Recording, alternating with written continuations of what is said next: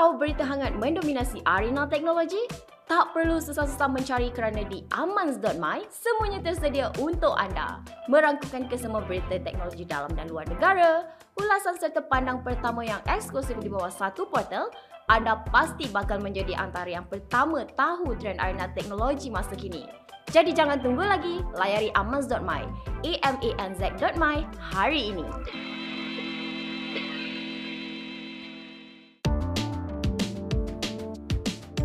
Assalamualaikum dan salam sejahtera. Ini podcast Aman, GB dan juga Yem. Apa khabar Yem? Sihat ke? Kau sakit apa semua ni? Apa? Tak, kalau kau tak tahu dia dah salah podcast, dia tak tahu podcast belum rekod pun dah jalan dulu. Ah, kan? Aku bagi tahu masa kita nak rekod ni aku belum makan. Ni Ah. ni waktu malam jadinya aku lapar. Nampak tak alasan penis senang untuk menang. Lah, tak, okey. Aku okey. Tapi ada sahabat aku, mak dia baru meninggal. Dia um, old age actually. She uh, the, is 90 plus. Uh, Hmm. Uh, ayah dia meninggal about 5 years ago. Ayah dia pun pushing to late 80s. Uh, so sahabat aku ni agak sedih tapi at the same Hmm. time memang redha terima dan sebagainya. What was interesting was um, masa bulan puasa uh, tahun ni dia jumpa aku buka puasa kat rumah dia. Aku pun pergilah. Mak dia ada dekat situ. Dan mak dia uh, you know nonchalantly cakap, you know um, Memang memang sakit lah. Mak dia mak dia uh, wasn't too apparent. Kalau dia sakit pun it wasn't that clear Hmm. um, yang dia sakit. But you know uh, dia kata ni siapa? Aku cakap lah ni Ibrahim apa semua. Oh, kerja mana? Aku kerja TV apa semua. So little chit chat lah macam tu. And Ramadan isn't too far ago. You know just Hmm. beberapa bulan ago je. So to to to hear the news that she passed away this morning, in fact, weekend ni dia dah sebut dah only 1% chance to survive. Hmm. Uh, so weekend ni dia dah, dia dah semua keluarga dia semualah everybody- she, she, I mean sahabat aku ni dia ada big family. Yeah. Adik-beradik banyak, anak banyak from each uh, particular sibling so ramai lah. So um while it is not shocking, it is still a moving moment. Uh, so in a way faham. just to need to do that lah. And then of course, you know, it's a been it's been a busy week last week. It's going to be a busy week this week. Uh, so you know, uh, bila ada moment macam ni, you you take a step back and start to you know start to meti- uh, do a little bit of checking lah. Sama Yeah. ada are- are you in contact with your friends, in contact with your family. Betul. So, Dan kejap jangan delay, call. weh. jangan delay kalau kalau kita dengar orang macam tak sihat ke especially your, your closest friends ke ataupun somebody you know ke go visit them. You never know. Uh, Yeah. macam itulah. Yeah. So actually after this uh, Zoom call uh, ni uh, apa record podcast ni aku akan aku akan call kakak aku uh, just to touch base lah honestly. I Hmm. Yep, mean yep, uh, yep. Good, good, good, good, good, good, good. Anyway, untuk minggu ni juga macam kau cakap tadi ada banyak benda yang berlaku. So minggu ni tumpuan utama sudah pasti adalah berkaitan dengan SEM uh, kajian separuh penggal rancangan Malaysia ke-12. Aku rasa ini perlu menjadi tumpuan utama.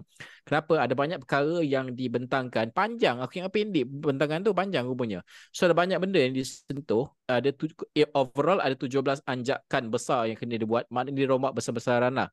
Yes, dia letak ta, ta, sasaran tu 2025 lah sebab itu adalah semakan separuh penggal meaning half lah half of the five years punya plan. Go five year punya plan half maknanya tu, uh, kau ada two and half years lagi. Tapi let's just be realistic. Uh, tak semua boleh achieve by 2025 so ma- maybe kita katakan sampai 2030 so ada banyak perkara yang disentuh pada aku yang uh, amat menarik lah. Antaranya sudah pastilah kalau kita li- lihat hard ceiling perbelanjaan RMK 12 ni dinaikkan kepada 415 bilion ringgit. Ada juga uh, berkaitan dengan akta tata kelola sektor awam dan juga plan integrity, okey. Dan juga kerajaan uh, ada uh, ini menarik. Kerajaan mahu uh, kurangkan jurang pendapatan antara penduduk desa dan juga bandar. Ini pembangunan wilayah, very interesting. Aku suka benda ni pasal it it has been uh, lagging for so long. So tak nak lah. Dan juga it's very interesting because the commitment given by the government ni uh, dalam konteks politik semasa ni aku rasa it's very interesting. Dan ada juga pasal, dia sentuh juga pasal nak jadikan unicorn apa semua ni lah. Dalam uh, RMK semakan uh, kajian seperpenggal ni, uh, dan pelbagai perkara lain lah. Aku rasa income pun ada. Cuma income ni ada ada aku ada persoalan sikit lah. Dia sebut dalam NIMP tapi dia sebut juga masa presentation iaitu pendapatan penengah kita menjelang 2030 RM4,510 ringgit. aku rasa given uh, currency exchange ringgit punya performance dan juga inflation rate aku rasa agak rendah lah pendapatan penengah untuk 2030 4,500 that's my take lah. Ada banyak benda lah kan uh, yang yang yang uh, terkandung dalam RMK 12 what do you think uh, apa yang uh, yang kuasa aku kalau sangat? kita nak uh, uh, senaraikan satu persatu memang banyak uh, dan uh, aku rasa kita bagi kita punya hot take lah in terms of kita punya own perception pertama yeah. adalah aku tengah mencari inconsistency ataupun kejanggalan dari segi dasar di antara apa yang diumumkan sebentar tadi oleh uh. Menteri Kewangan uh, uh, merangkap Perdana Menteri aku juga mencari dari segi uh, kelemahan dalam implementasi segala dasar yang telah pun diumumkan. Hmm. Dari segi dua, dua topik ni eh, uh, first of all inconsistency and second of all execution risk. Dari segi inconsistency sebenarnya aku payah nak me- me- mencari inconsistency uh, ataupun kejanggalan di antara dasar-dasar yang telah diumumkan. Kerana apa yang disebutkan seperti uh, uh, contoh untuk membangunkan beberapa sektor yang sedia ada seperti E&E ataupun untuk membangunkan sektor yang baru seperti uh, IR 4.0 dan juga uh, jawatan kuasa yang telah diumumkan tempoh lepas. Um, ini semua rangkaian yang bersama. Termasuk eh EV termasuk um, uh, uh, uh, energy transition uh, policy. Semua ni semua bagus dan semua dia actually serentak you you you can actually see it moving in one direction. Dia punya hmm. spillover effect ataupun dia orang punya byproduct adalah gaji akan naik melalui dasar naik uh, gaji progresif punya uh, yang telah pun diumumkan dan telah pun diluluskan oleh kabinet. Another spillover effect adalah kita dapat mungkin attract investor yang bernilai tinggi terutamanya di dalam uh, uh, uh sektor-sektor yang uh, kononnya lama seperti E&E dan juga petrol tetapi baru uh, industri baru juga. So that is another spillover effect. And the third spillover effect of course is kita pindahkan nilai kita daripada nilai uh, uh, value chain yang rendah kepada value chain yang tinggi. Fantastic. Hmm. dari segi inconsistency tak ada. But dari segi execution payah. Sebab dari aku tengok apa yang diumumkan semua atas tu semua very you know lofty ideals uh, written by a very good uh, team apa semua. But there is no execution planning coming in from the uh, proposal tadi. Now I, of course kita boleh argue apa yang dibentangkan dalam parlimen uh, kajian separuh penggal mungkin tak perlu umumkan hmm. benda-benda seperti execution. I get that. But it remains to be seen in terms of how benda-benda ni akan dilaksanakan. Macam tadi kau cakap tata kelola apa bagai semua. Who's going to do it? How are they going to improve governance? Where's the governance coming from? Is it the private sector that's going to lead it? Is it the big four? Is it uh, jabatan audit negara? Ataupun uh, adakah kita akan memberikan uh, dana yang lebih tinggi kepada jabatan audit negara untuk mem, uh, memperbaiki uh, tata kelola uh, pentadbiran kerajaan? Uh, semua tak ada. Uh, that is yeah. when aku macam skeptical when it comes to seeing the results of RMK 12. Pada aku rasa Yem uh, sebab benda ni ada dokumen uh, yang menjadi panduan uh, kiblat ya, ke, kepada perancangannya macam sebelum ni aku pernah cakap dengan kau juga kita ada 32 dasar dan juga uh, plan induk dan plan ahli tuju segala benda lah yang telah dilancarkan. Ada beberapa lagi akan dilancarkan. So this is the details yang akan dilaksanakan I think lah uh, in terms of initiatives apa yang dilaksanakan dan kementerian mana dan sama ada whole of government ataupun whole of country tu boleh dilaksanakan mengikut dasar-dasar tertentu. Tapi kiblatnya adalah RMK ke-12 okay Now, aku suka bila kau cakap pasal execution tu pasal banyak benda di, di, di present tadi tu ramai yang mengatakan bahawa impossible untuk achieve. Contoh macam um, uh, membasmi kemiskinan by year end ataupun uh, mencapai unicorn by I don't know 2025 ataupun banyak perkara lagi impossible. Padahal aku rasa benda yang kita kena tengok dalam RMK 12 ini adalah we set the foundation. Kalau kau tak set sekarang, it's going going to be too late dan kau kalah dengan regional peers in terms of competition. So it's good that we have this document. At least we can start somewhere. Everyone knows uh, they, they untuk start kat mana uh, dalam uh, dia punya respective uh, field dan juga uh, aku rasa it's good lah benda ni. Execution wise of course akan ada banyak permasalahan sebab readiness dan kau pun baru keluar COVID, banyak benda pemulihan dan sebagainya. But then aku rasa kena set terus the benda yang susah supaya kau nampak. Contoh macam uh, macam kemiskinan ni walaupun kita dengar impossible Ya. menjelang akhir tahun. Tapi ada juga kawan aku sebenarnya berkatakan bahawa sebenarnya dia pada pendapat dia lah. Sebenarnya kenapa Anwar memberitahu bahawa ujung tahun ni walaupun benda itu impossible dia merasakan bahawa itu adalah untuk menggerak memastikan penjawat awam bergerak sebab kalau tak kalau kita letak macam tu 5 years dia jadi lambat. Kalau kalau kalau tak year end so penjawat awam tahu oh year end mesti kena ni ni. So the gerak kerja tu penjawat awam yang selama ini mungkin berdepan permasalahan yang yang open secret dia akan lebih cepat menjalankan apa-apa inisiatif. So itu tujuan dia. Ya. yeah. Uh, hero-hero dalam se- sepanjang kita tengok so, uh, uh, sejak pentadbiran ini bermula adalah meraihkan uh, kerjasama di antara uh, kaki tangan awam dan juga lantikan politik terutamanya menteri. Hmm. Uh, dan kalau kau tengok yang ada satu gambar dah viral dah uh, MP Macang tidur dekat parlimen semen, uh, semasa pembentangan berlangsung. Uh, hmm. Rafizi dia tweet uh, dia kata yang bertungkuh selumus kerja sampai malam adalah penjawat awam tapi yang tidur adalah MP Macang. Uh, I get it where he's trying to you know, on one hand dia nak perli lah dia punya opposition. But on the other hand, he's trying to again underline the fact yang penjawat awam yang buat kerja banyak. In Betul. fact, hmm. uh, kalau kau tengok yang masa debat dengan Syahir itu hari, Rafizi dengan Syahir, again he highlights that penjawat awam what if the if not for the first time is very recently dia digamblingkan tenaga untuk memastikan bahawa segala dasar kerajaan adalah didatangkan dari penjawat awam bukan hmm. perunding. Again hmm. kalau kau tengok debate tu, I I I I follow that debate line by line, aku dengar apa dia cakap line by line. It is always before this under Najib it was always consultants. Sentiasa bawa perunding masuk. Uh, dengan Muhyiddin pun sama dengan Ismail Sabri pun sama. Tapi di bawah pentadbiran uh, Anwar Ibrahim kita dapat tengok pentadbiran uh, pentadbir awam dan kaki tangan awam digunakan hmm. dengan menyeluruh. And I think that's great because we have 1.6 million Ni pekerja awam ni. Dan dia orang tahu tau inside out sebab dia orang dah lama berkhidmat. So dia orang tahu apa problemnya kat mana nak tackle apa semua. So you just need to trust them.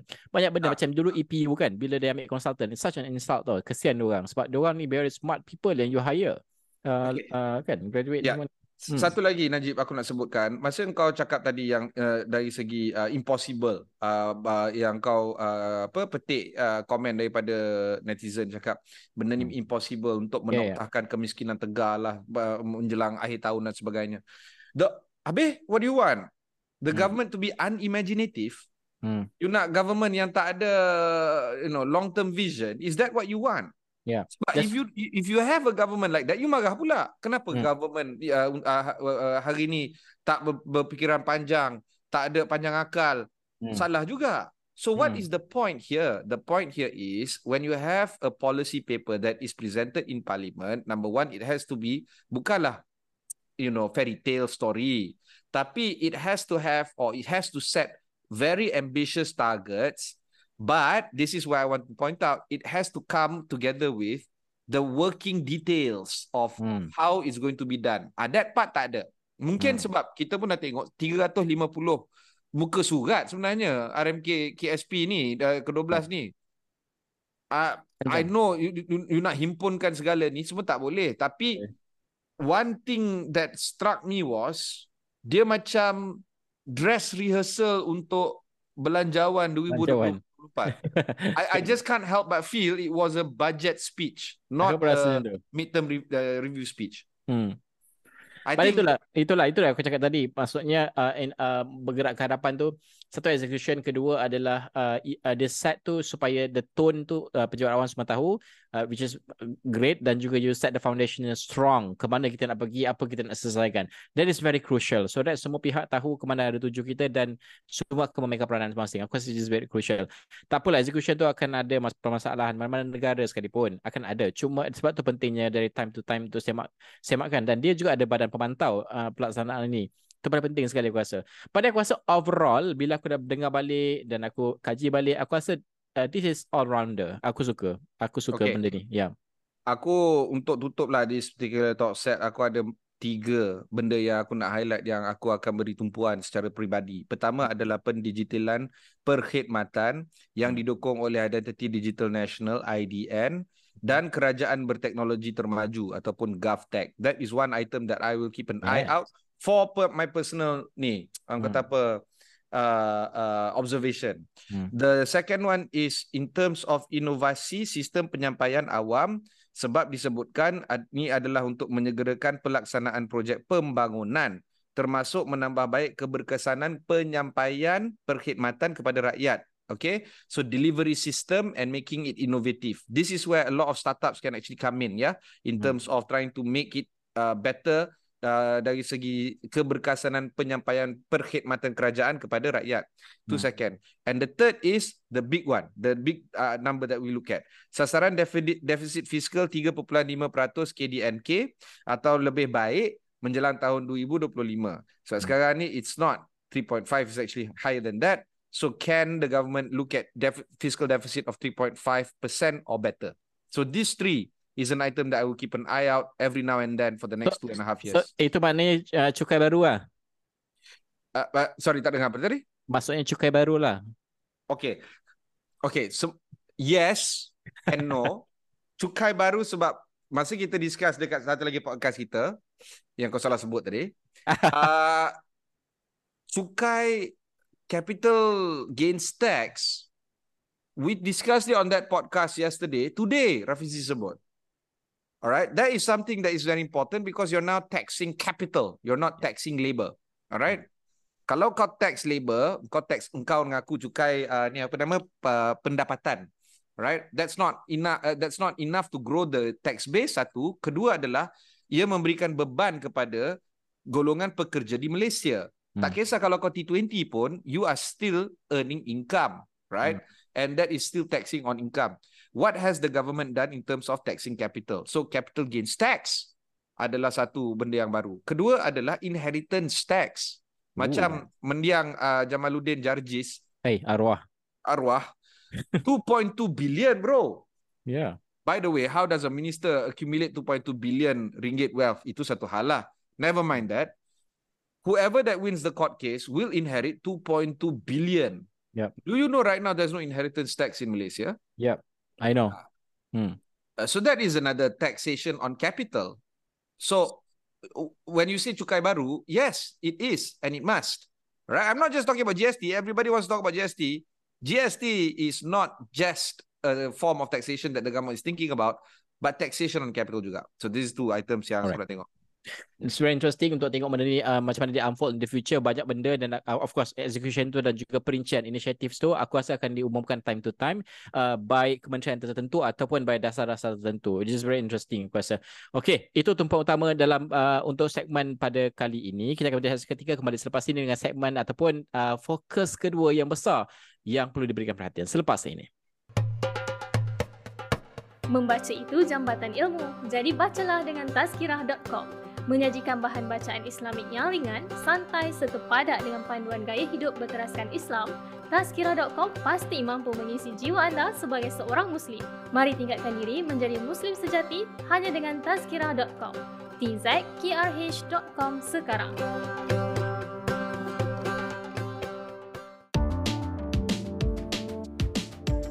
Kembali semula dalam podcast uh, Aman. Se- ini adalah benda kedua, Yem, aku rasa agak besar lah. Ini ada di Aman.my di mana Menteri berkata bahawa penggunaan 5G di Malaysia baru mencecah 4.2%. Di mana Menteri Komunikasi dan Digital Fahmi Fazil berkongsi menyata, uh, uh, uh, dan juga menyatakan walaupun liputan rangkaian 5G mencapai 68.8% pada hari ini tetapi kadar pengguna 5G masih sangat rendah melalui angka yang dikongsikan ia hanya terdapat 4.2% sahaja pengguna 5G di Malaysia. Dan menurut beliau lagi salah satu sebabnya adalah uh, kerana harga peranti 5G yang masih mahal dan tidak mampu milik di pasaran buat masa ini. Dan kerajaan sedia menawarkan pakej 5G rahmah untuk tujuan berkenaan di samping subsidi untuk pembelian peranti 5G bagi golongan B40 tak silap aku dia ada umumkan uh, berapa banyak ribu uh, peranti akan sampai yang boleh menyokong uh, penggunaan 5G. Now, uh, macam kita dah biasa guna iPhone, ya, kadang-kadang kita terlupa tau bahawa itu adalah melibatkan peranti. Peranti kan kalau tak support 5G, you cannot use uh, 5G. Now, Ya. kita sebab ah So ramai orang tak ada peranti ni yang tak boleh guna support 5G ni. Ya. Yeah. Okay, so katalah ada uh, ni masalah peranti dan kita fahamlah tak boleh guna ni 5G. Tapi kalau kau Android user, boleh dikatakan apa, uh, apa jua Android device yang dikeluarkan sejak 2021 semuanya 5G. iPhone pun 5G supported, but the newer iPhones of course, iPhone 14 ni minggu ni nak keluar iPhone 15 and all that is 5G enabled. But the number of users tu penting. Sebab kalau kau tengok dekat Malaysia, uh, the data from GSMA, persatuan yang menggabungkan uh, kesemua pemain-pemain telco di dunia, uh, dia menyatakan bahawa uh, di Malaysia 78% pengguna telefon pintar adalah telefon pintar yang boleh menggunakan 5G. This data hmm. from uh, GSMA. So if you have a market that has over 70% yang boleh guna 5G, kenapa only 4% adoption? 4%. And hmm. that is a dismal performance. Kalau kau tengok Australia contohnya, eh, Australia uh, mendahului uh, rantau uh, Oceania uh, dari segi penggunaan penetratif 5G 30%. 30% 5G subscriber penetration tahun lepas. So maknanya tahun ni even better. Hmm. Uh, dari segi negara-negara lain macam uh, di uh, apa nama uh, Vietnam contohnya uh, dia 12%, uh, Indonesia uh, apa nama uh, uh, Indonesia uh, 8%, uh, Singapura wow Wow, 29%. So, you know, people are using a lot lah in 5G hmm. around the around the region. Then the story is betul juga kenapa tak guna 5G. Now, untuk aku tak perlu 5G. Tapi there's also a problem of Maxis. Walaupun Maxis cakap boleh uh, uh adopt 5G, I'm not seeing 5G on my phone sebenarnya. I'm still seeing 4G. Benda ni automatic kan Najib? Betul, automatic. Kalau kau dia, dia, dia so far dia automatic lagi.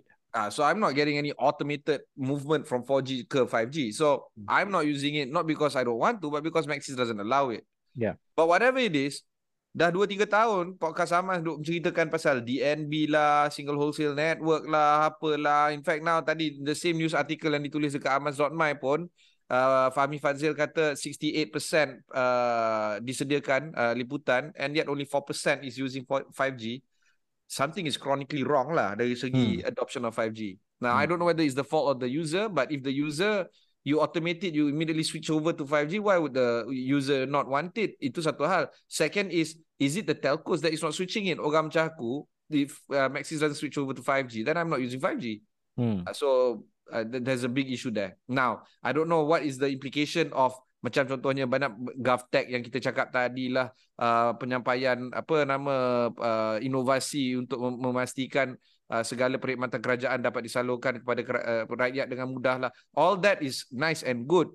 Uh, and then of course introduction of new industries ENE um, uh, 5000 startups two unicorns by 2025 and all that.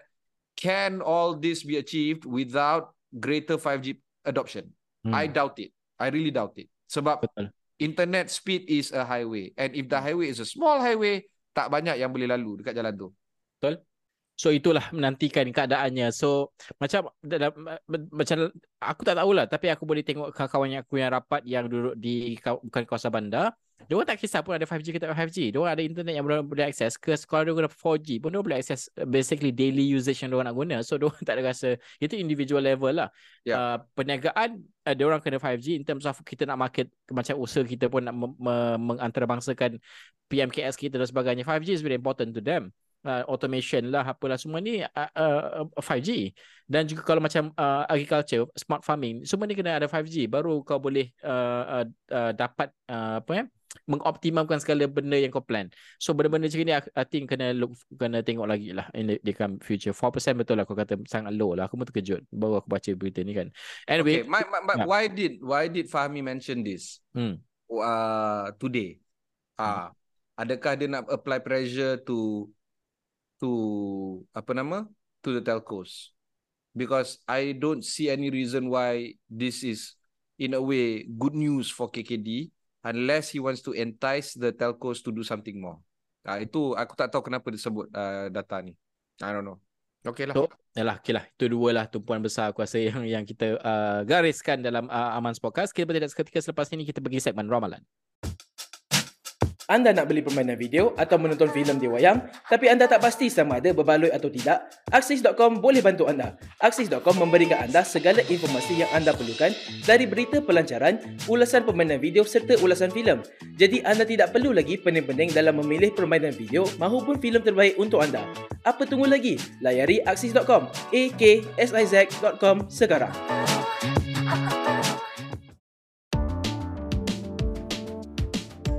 Okey, segmen ramalan, ya, aku nak berikan tumpuan kepada apa artikel yang ada di Amazon My. Cradle ingin menaraikan lebih banyak startup ataupun syarikat pemula tempatan di Bursa Malaysia. This is very interesting. Di mana Cradle Fund mengumumkan kerjasama dengan Bursa Malaysia di mana di bawah kerjasama ini, kedua-dua pihak akan menaraikan startup ataupun syarikat pemula tempatan di Bursa Malaysia. Ini sekaligus dia membukalah peluang kepada lebih banyak syarikat tempatan disenaraikan di Bursa Malaysia dan Cradle akan berusaha membantu dalam uh, mengenal pasti startup yang berpotensi untuk disenaraikan di Bursa Malaysia dan pada masa sama kerjasama ini juga uh, dia merupakan sebahagian daripada program Fund Funnel di bawah MOSTI untuk diselaraskan uh, pilihan pembiayaan serta menawarkan sokongan menyeluruh kepada usahawan sepanjang perjalanan dalam pembiayaan pembangunan perniagaan dari peringkat permulaan ataupun seed, seed stage sehinggalah ke peringkat tawaran awam permulaan IPO.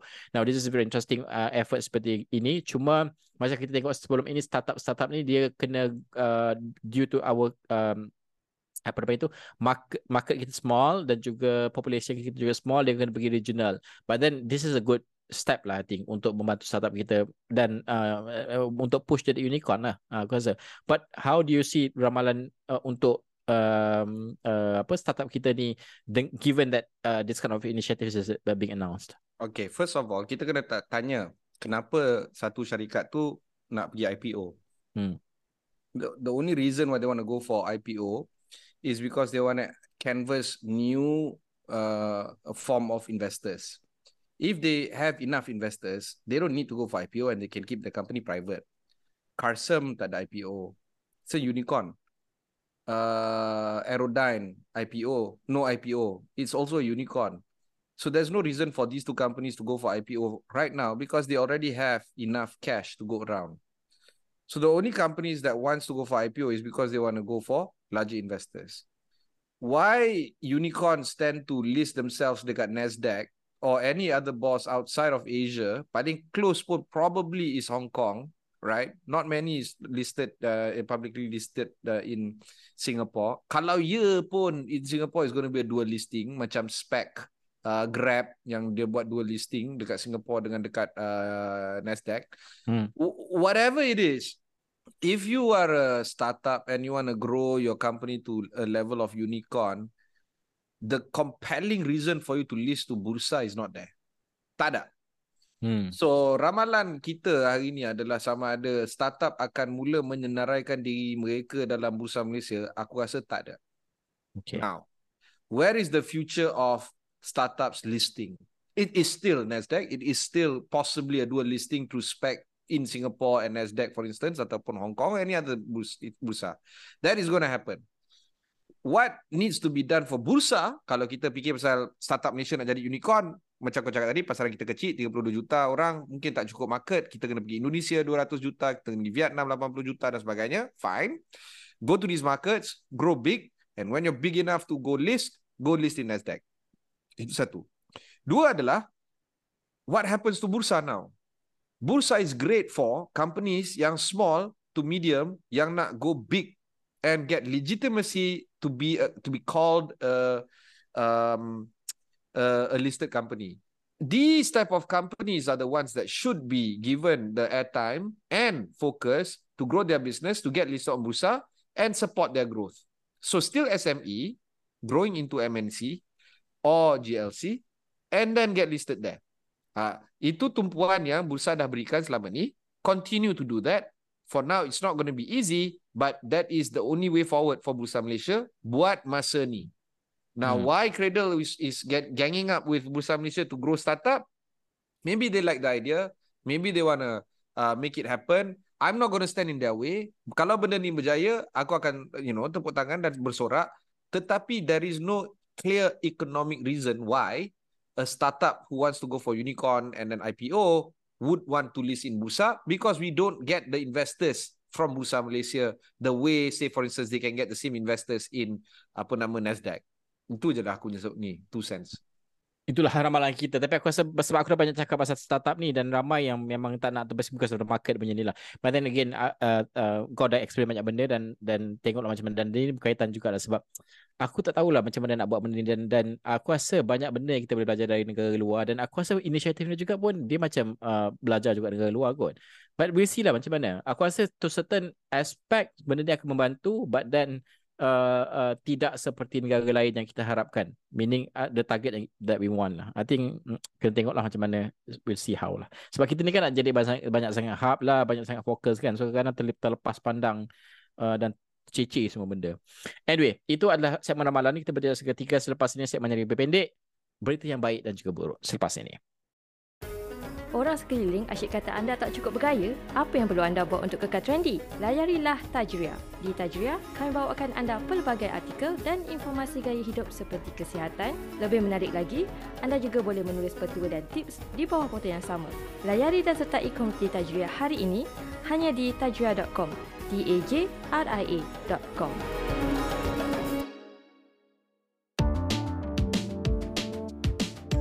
Okey, kembali sembilan segmen baik dan buruk. Yang aku nak beritahu yang baik ni aku baca. Aku tak tahu baik ke tidak pada aku baiklah. This is about WhatsApp. WhatsApp sedang menguji ciri pemesejan uh, rentas platform di mana mesej ini sebelum ni tak boleh kan. Uh, now dia cuba mematuhi perundangan di uh, EU sebenarnya di mana WhatsApp dan uh, uh, uh, uh, apa ni? Jadi aku bacanya. Dia uh, di mana ada satu laporan ni yang menyebut bahawa ada satu ciri yang diperkenalkan oleh WhatsApp tapi belum boleh guna. Nama dia third party chats di mana dalam aplikasi ini ada ruangan khas untuk message pihak ketiga. Di mana sebelum ni kalau kita lihat encrypted message kan so lepas ni mungkin ada kebarangkalian bahawa WhatsApp akan membuka ruang tersebut supaya kau boleh uh, guna, boleh, boleh bermessage menggunakan platform yang berbeza-beza. Ini mematuhi dengan perandungan EU lah di mana EU Digital Markets Act DMA ni dia requires uh, benda-benda macam gini uh, keterbukaan ni.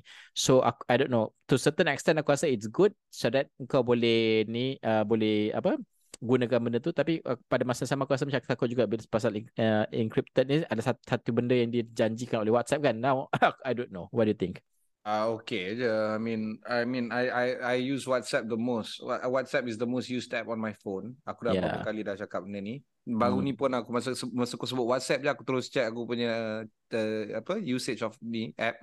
Again, WhatsApp is confirmed the biggest for this week and last week. Yeah. So I would like WhatsApp to be the main this one, main uh, apa nama app. Oh hmm. and by the way, aku dah lama dah guna WhatsApp untuk WhatsApp diri aku, semua nota-nota aku. Sama lah. Last week kan dia cakap, oh you want to WhatsApp yourself? Cute. Tapi, babe, aku dah buat lama dah, babe. Dah bertahun-tahun, dah tujuh tahun, lapan tahun aku buat.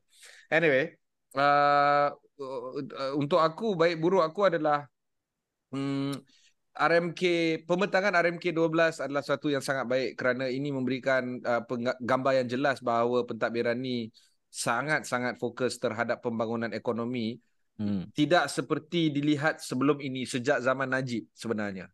And for the past maybe eight years, we have not seen a government so rigorous and vigorous in terms of growing the economy. Okay. Hmm. Hopefully they don't do a 1MDB like Najib.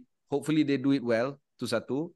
Tapi itulah tata kelola kena diperkuatkan dan juga pentadbiran juga diperkuatkan. Okay. Hmm. Yang buruk aku, uh, oh of course, another good one is uh, Apple uh, event that is happening soon. There's so many news about Apple. Uh, contohnya, dia akan tamatkan iPhone mini. Dia akan, of course, at USB-C, that's the worst, worst kept secret. The new iPhone 15 is going to come with the USB-C.